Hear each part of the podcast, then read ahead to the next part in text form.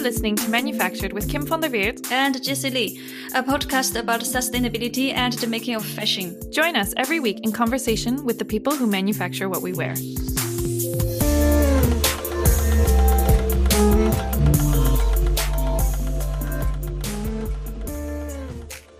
This week, we got to sit down with Marzia Lanfranchi and Andrew Olah, Both of them wear many different hats, and it's their work at Transformers Foundation that brings them together. Marzia is an independent sustainable fashion and textile consultant, founder of Cotton Diaries, and intelligence director at Transformers Foundation. Andrew is CEO of Olah Inc., a textile development, marketing, and sales organization. In 2004, he started the Kingpin Show, the renowned and first trade show for the denim supply chain. He also spent 15 years working for the Fashion Institute of Technology, FIT, and most recently, in 2020, he worked to help found Transformers Foundation. Transformers Foundation is the unified voice representing the denim industry and its ideas for positive change.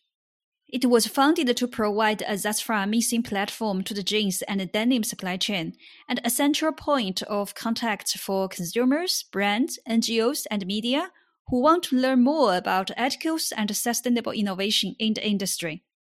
In this episode, part one of our conversation, Andrew and Marzia share how they each ended up in the fashion industry and what motivates them to keep going. This takes us into narratives. They are both quite passionate about what they think is missing from the sustainable fashion story and why they think supplier voices should be at its center.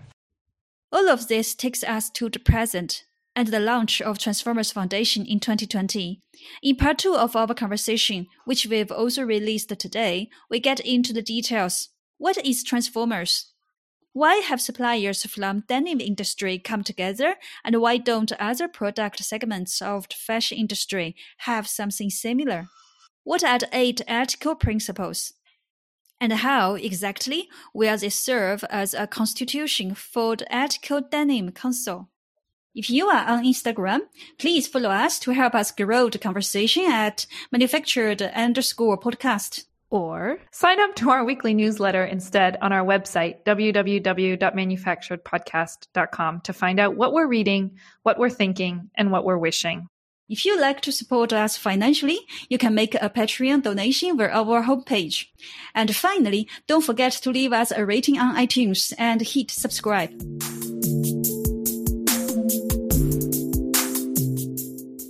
Thank you both for for doing this and Andrew for getting up so early.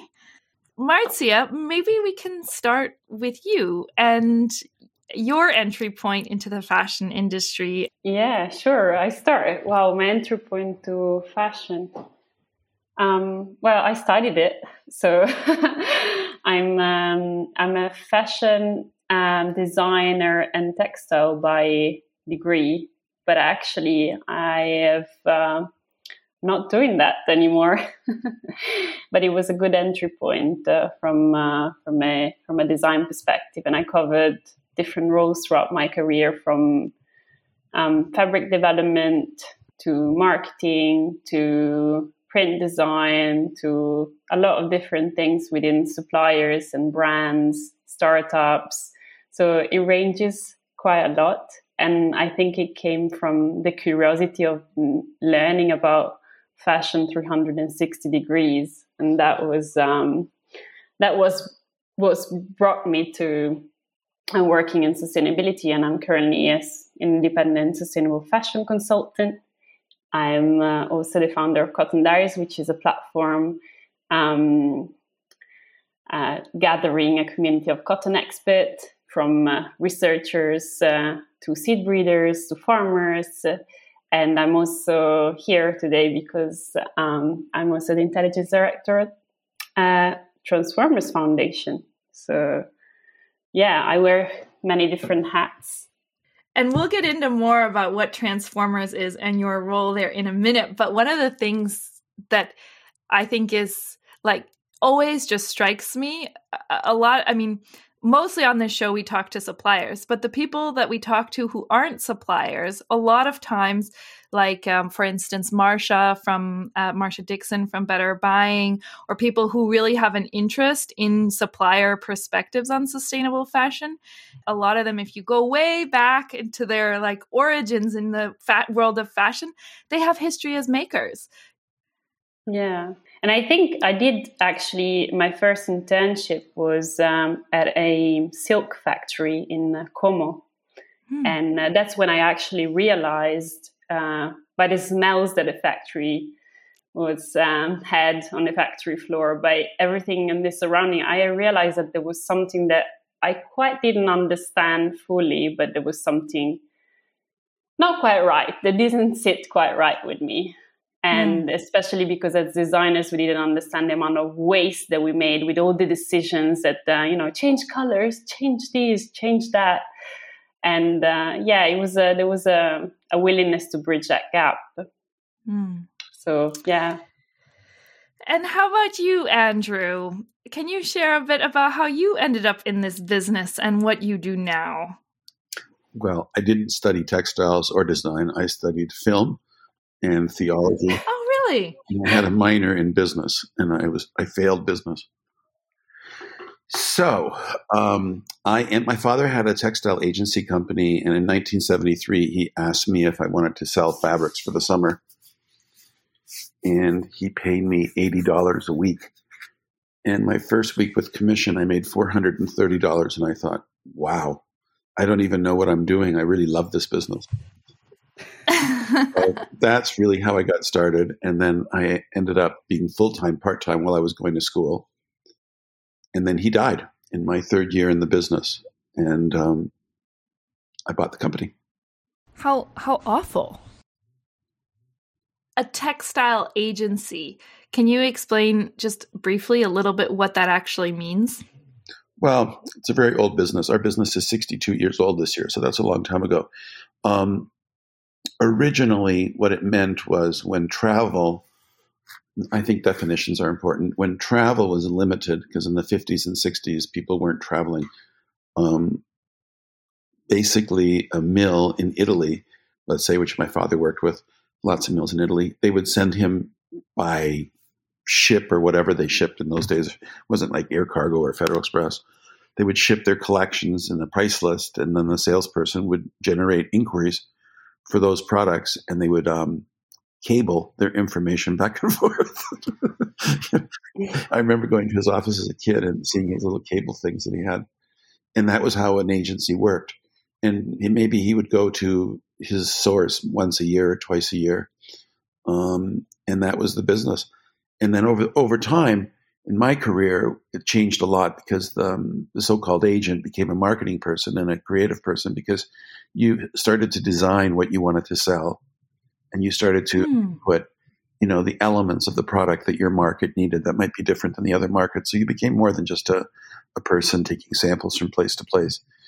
You became a person that was integrated in what was being sold. So I don't know what the title of that is, but I call it marketing product development. That's interesting. And have the types of entities that you have been selling to also then evolved over the years? Oh yeah, of course. In the old days, um, there uh, there was a garment factory, and like I grew up in Canada, and there were garment factories everywhere, and they owned the brands, and then they sold to mm. the retailers. That was really the I garment. The what do you mean the garment factories own the grant brands? Well, there'd be a garment factory on um, in Toronto on Spadina, let's say it was a street, and mm-hmm. they would have like 150 workers and that buzz of sewing machines, and they would they would have their own brand, and those were the brands that sold. Oh, I see, I see. Yeah, so the manufacturer and the brand were one entity. Yes. Mm-hmm. And that's of, of course that because there are no factories in Canada and the United States virtually anymore, and they were all of them were there. Um, so that was the first big change in my career. And then the second thing was brands became marketing companies. So, for example, Levi's used to have their own factories, and mm-hmm. they don't anymore. Wrangler used to have their own factories. I think they still have one, but most of the all the companies have their own factories. I think the first company that didn't have their own factories and had a brand was that I was aware of was Marks and Spencers. They had a really huge market share in England, and they had no factories. they had suppliers um, and sold their own brand in their stores. They're the only ones that were really doing that in the 70s, 80s. Yeah, and it's interesting to hear you say this because one of the things that you know that I we've talked about on the podcast and I've also written about it is one of my questions always when you know I get when we get when I get inquiries like oh you know we're a responsible or a sustainable company and we're looking for a manufacturer can you help us find a supplier and I'm always like well the first question you have to answer is why aren't you doing the production yourself? And I don't mean to suggest that brands should always do their production themselves but if it's only because you know you want to push the financial risk onto someone else it's probably not a, a well, that's exactly that's exactly good enough reason. That's exactly that's exactly what happened and levi's was a perfect example. When i was a first vendor to levi's they put me into a kind of a class for dockers for example they put me in a class for t- my teacher was someone who worked there in the factory in knoxville tennessee his name was charlie brown and Charlie said that I could, we could not sell him unless we spent two or three days with him in Knoxville learning quality control. So he was a factory engineer guy and he had a team of guys and we literally stayed there as a vendor for two, three days and he taught us everything. And eventually Charlie was let go and his whole team was let go because they put the responsibility back to the vendor. They didn't want anything to do with it and they closed their factory. So, what kinds of clients are you selling to now? Are you selling still to garment factories but overseas, or are you working directly with brands? Yeah, now, the uh, orders, now the orders are initiated by the brands and the retailers. So we we solicit them, we show them the products that we develop or that we think are appropriate, and they pick, mm-hmm. and then we send them to the factories of their choice. But is your client the financially speaking? Is the are the fabrics being purchased by the factories? or by the brands? Legally, by the mm-hmm. factories. Mm-hmm. Morally, by the brands. So the brand, hmm, will say, interesting. The brand will say we need seventy-five thousand yards of this on such and such a delivery date, and then the order will actually come from the factory. But they they're the ones that place the order um, by email or by by yeah generally by email. When Andrew speaks, it makes me always think what was missing in my design course in my education. It's like the the understanding of what a supplier does and what a brand does and the intersection of the two. And um, i wish we had one day or two days or a week as a quality control and then a week as garment makers uh, you know and and no one has ever taught me that. They only told me about the pretty designs and the conceptualization of things. Not even the commercial side of things they taught me. And so that was deeply missing and that's why i had to on my own back do three years of unpaid internship to fulfill these gaps. And that's i think it's absurd. And uh, what's really missing in the education system at least when i was um, studying in italy i'm not sure if now it's a there's a bit of change, no. but yeah. No. This is something we've heard from uh, several different people. And if you're interested in learning more about this, we recommend going back to check out episode 7 when we talked to Michaela Scholes, an American trained designer who ended up working for a garment factory in Bangladesh, and to episode 20 when we talked to Tara St. James, who, among many other things, is an educator at FIT. Jessie, I'm also curious your take on it because you, as a merchandiser, were basically on the receiving end, like sitting in in China working for a brand, but liaising with the factories. But then on the brand side, liaising mostly with with these designers who had the kind of training that people like Marzia had, right? Well, I feel I resonate to what uh, said just now, and what I felt most missing today is actually the education of business kind of business practice, no matter how beautiful the design it is or how uh, good the idea it is. And, and that's the places I feel in my past experiences. That's the, that's where uh, we have the biggest conflict, or let's say that's where we have the widest gap. That usually, when I was working as merchandising manager, usually when the buying team insists to push an idea, where factories strongly go against it, it is because of the cost or because of the workmanship or because of all the technical and quality control challenges, which is not acceptable for buyers and most of the cases not understandable. They don't understand why. It looks so simple. It looks so so neat. How come it's so expensive? How come it's not possible? So for me, I think today I would say yes, making is very important to have this knowledge of how garment is made. And on top of that, I think it's also interesting to have a kind of business training. I would say this is from a financial point of view, it's also really interesting. So I produced a jean class for FIT for 15 years. And my students, when they graduated, made anywhere between $42,000 and 45,000, depending on where they worked.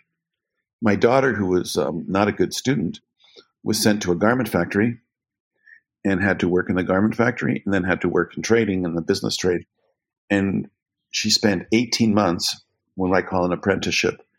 And when she came back, her salary without a degree was 50% higher than my students graduating because she hmm. she could go instantly to work. She knew exactly what to do in the work immediately, whereas my students needed like a year or two years training. So I, I told this to FIT many, many times that we could increase, and we should as an academic institution, increase the value of our students through apprenticeship programs, which would be working with factories and working in business, not just, you know, interning and doing interning is not necessarily helpful. Is that because, or can we root it out because the value of makers, uh, the value of making process and the value of manufacturing is not emphasized and not, uh, how you call that, not. Um, Why weren't they up for it? Because um, the school systems are very complicated to change their curriculum. So in, in FIT's case, and I, am not part of the management, I'm so far away from that, or I always was so far away, but but they're what's called a SUNY school, and it's a group of mm-hmm. schools, and I think they have to do the same for all the schools. So it's not like an easy thing to change the way you do business, the way you yeah. the way you educate. So I think that um, it was funny because we always thought about doing a school, and the one thing I learned um, in talking to people at different universities was I would never go through an academic institution. That's really interesting. So uh, it's so in. I mean, you know, how can you start to figure out how to do something better when there isn't that sort of shared foundation as to how something how something is made? It's the same as if you've never cooked. How can you properly appreciate a beautiful dinner? Yeah. You've never chopped and you've never prepared and cleaned. yeah. How can you appreciate what that person went through to make you dinner? Yeah. Yeah. And one of the things you said last time we talked, Andrew, um, caught caught my attention, and you said, you know, the thing that I I really was passionate about when you know as I was working in this industry was I really wanted people to understand the mill side of things, and I would like. Would you be able to give a little bit of context for that statement? Why was explaining the mill side of things so important to you, and to whom specifically did you did you want to explain it? Um, well, over the years, in the beginning, when you're young in the business, you just want to be invisible. so, so as you bump into problems, you, you, consider them as your as your problem. But as I got older in the business, um, I got frustrated because, um, for instance, lateness. Um, customers would go, you know, completely maniacal if there was lateness involved. But they never ever wondered, you know, what? Why was that? And how much did it affect your company? And and maybe there was a there was a flood, or maybe there was whatever it was was the reason of the lateness, or maybe one of your machines broke, or or some some sort of out of control element happened. There was no there was no um, interest in it. There was no it was, it was, your problem. You should you should not have those things go down and things like that. So over the years, I got I remember really specifically one case. Um, one of the mills I was working with had created a new product using ceramic yarns on the inside of a, of a yarn. And the designer promised a delivery date um, for his new development, and he was late three times. And the people went crazy. They actually put my relationship in play with the company, saying that we didn't keep our promises. But they never understood that a ceramic yarn is not an easy thing to just like do. And so I think that was always frustrating to me that people didn't understand what it is they were buying, what's involved in it, had no empathy for the supply side. Um, the supply side was regarded generally as an entity that was um, requested for something. Um, often in good in good faith, they gave a delivery, and often they couldn't keep it, or they they changed something, and that that was a damaged an element to damage the relationship. When it came to sustainability, I got frustrated because the assumptions that people had were wrong in many cases. And fr- that frustrated um, me a lot. They didn't understand what, for instance, let's say aniline. So, aniline is a chemical that recently was an important discussion because aniline is inside denim. People were testing jeans like crazy to see how much aniline there was in it. But if you said to somebody, Would you like natural indigo? They, would, they immediately believed that had something green about it. But it has much more aniline than a synthetic indigo. So these kinds of assumptions, you know, or one cotton versus another cotton, this one is better than another one without any data. So these things frustrated me, and um, they just assumed things they read. And I think that's another thing that was frustrating was that most of the news about our industry came from the press. I mean, like from let's say you read something, an article in um, Time magazine, or you read something in The Economist well, the person who wrote that article generally was not an expert in the industry and spoke to people that they thought were, who might or might not be. And so that was that news was being um, distributed willy nilly, and the industry had no control over what was true and what was not true. It's still happening. It's worse now with the internet. So those things frustrated us. So um, that's how I got really involved in wanting to do um, something which would help change that.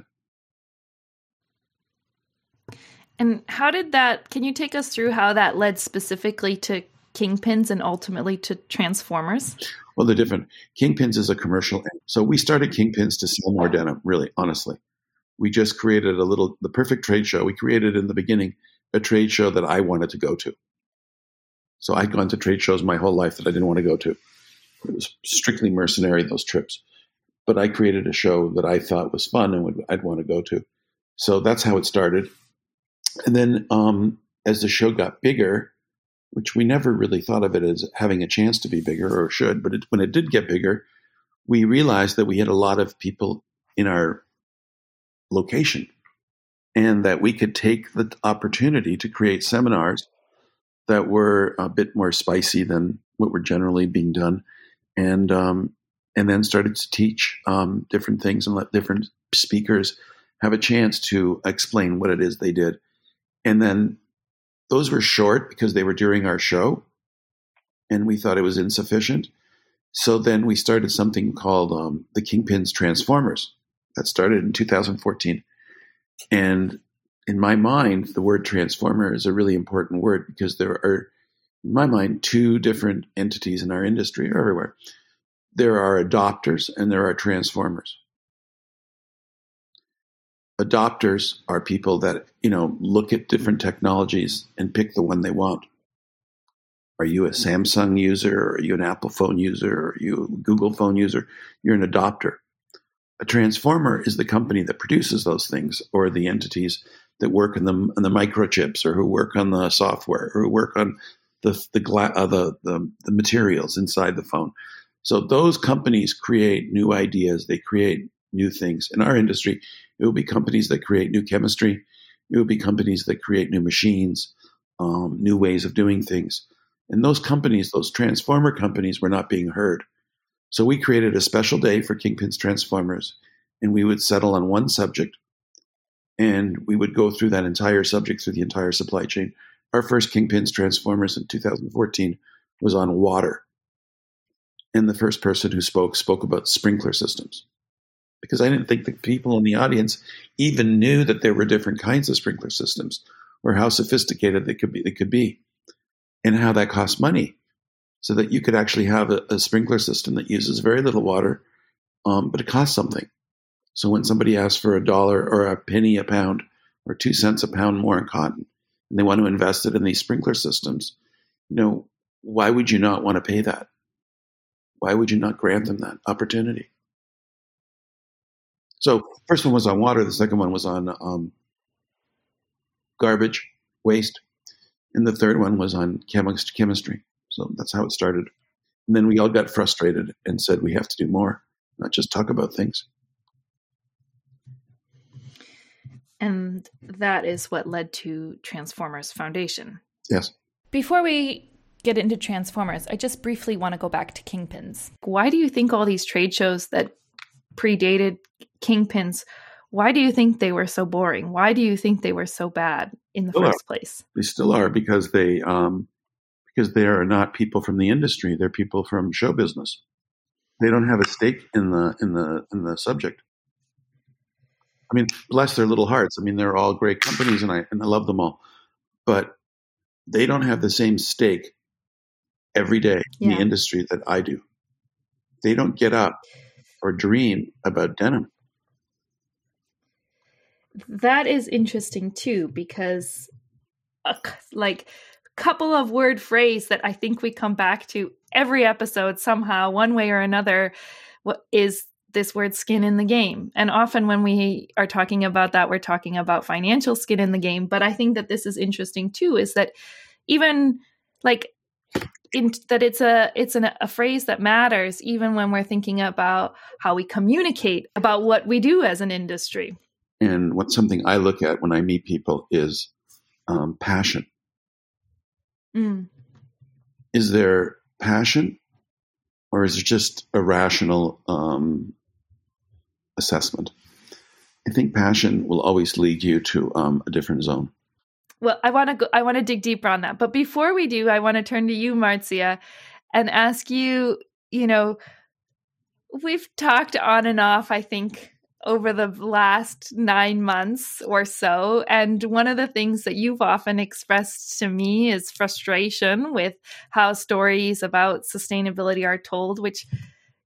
In some ways, is also, I think, what we've just heard a little bit from Andrew. And it, it seems to be something that runs through your work with Cotton Diaries and now with Transformers. But what was it specifically that attracted you to Transformers and, and made you want to be a part of it? Well, exactly what led me to found uh, Cotton Diaries, I think. Um, it's hearing from the people that actually work in the industry. And I think I really resonated with uh, what Andrew said about adopters and transformers. And often we look at this idea of an expert that um, sits behind a screen that crunch up, crunches numbers and uh, makes up sustainability strategies without having been on a factory floor or on a cotton field or I don't know any of that. And so and I was guilty of that in my during my career when and the more I realized the more I wanted to be on the supplier side because that's where the knowledge was. Uh, and it was really deep knowledge. The fact that also when Transformers Foundation talks about um, it represents the denim industry and the denim supply chain, and it doesn't only represent denim garment manufacturers or mills, but also cotton farmers, as well as um, chemical companies, as well as um, manufacturing of uh, machines. And so I'm like, who wouldn't go there and just learn from all these people and from all these different perspectives? And so that's um, that's really interesting for me. And uh, I think, I mean, we should aspire to listen to more of a variety of voices, like we do in Transformers Foundation. And I wish to do more of that.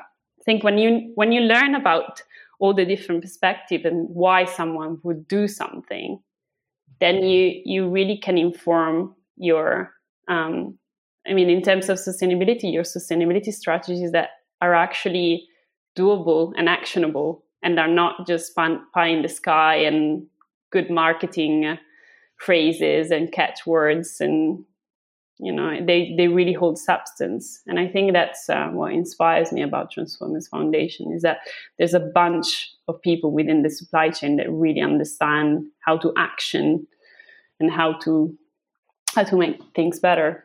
I don't know if that answered your question fully but definitely and i think it it really resonates with me personally too because that was also why I moved to Cambodia and became a factory manager, a garment factory manager. And it was actually in the process of suddenly finding myself doing things that my old self would have probably condemned that I started to realize that oh it's it's actually not that simple and how decisions get made isn't that simple and that nuance and that complexity is I think you know often really missing in the conversation as to yeah. why do people make the choices that they do and what are the things that are driving that and the different risk profiles of different actors at at each step of of the chain and can I add one more thing? Also? Yeah, of course. I think what really frustrates me in general in life is that people operate in silos mm. and they understand only the thing that they do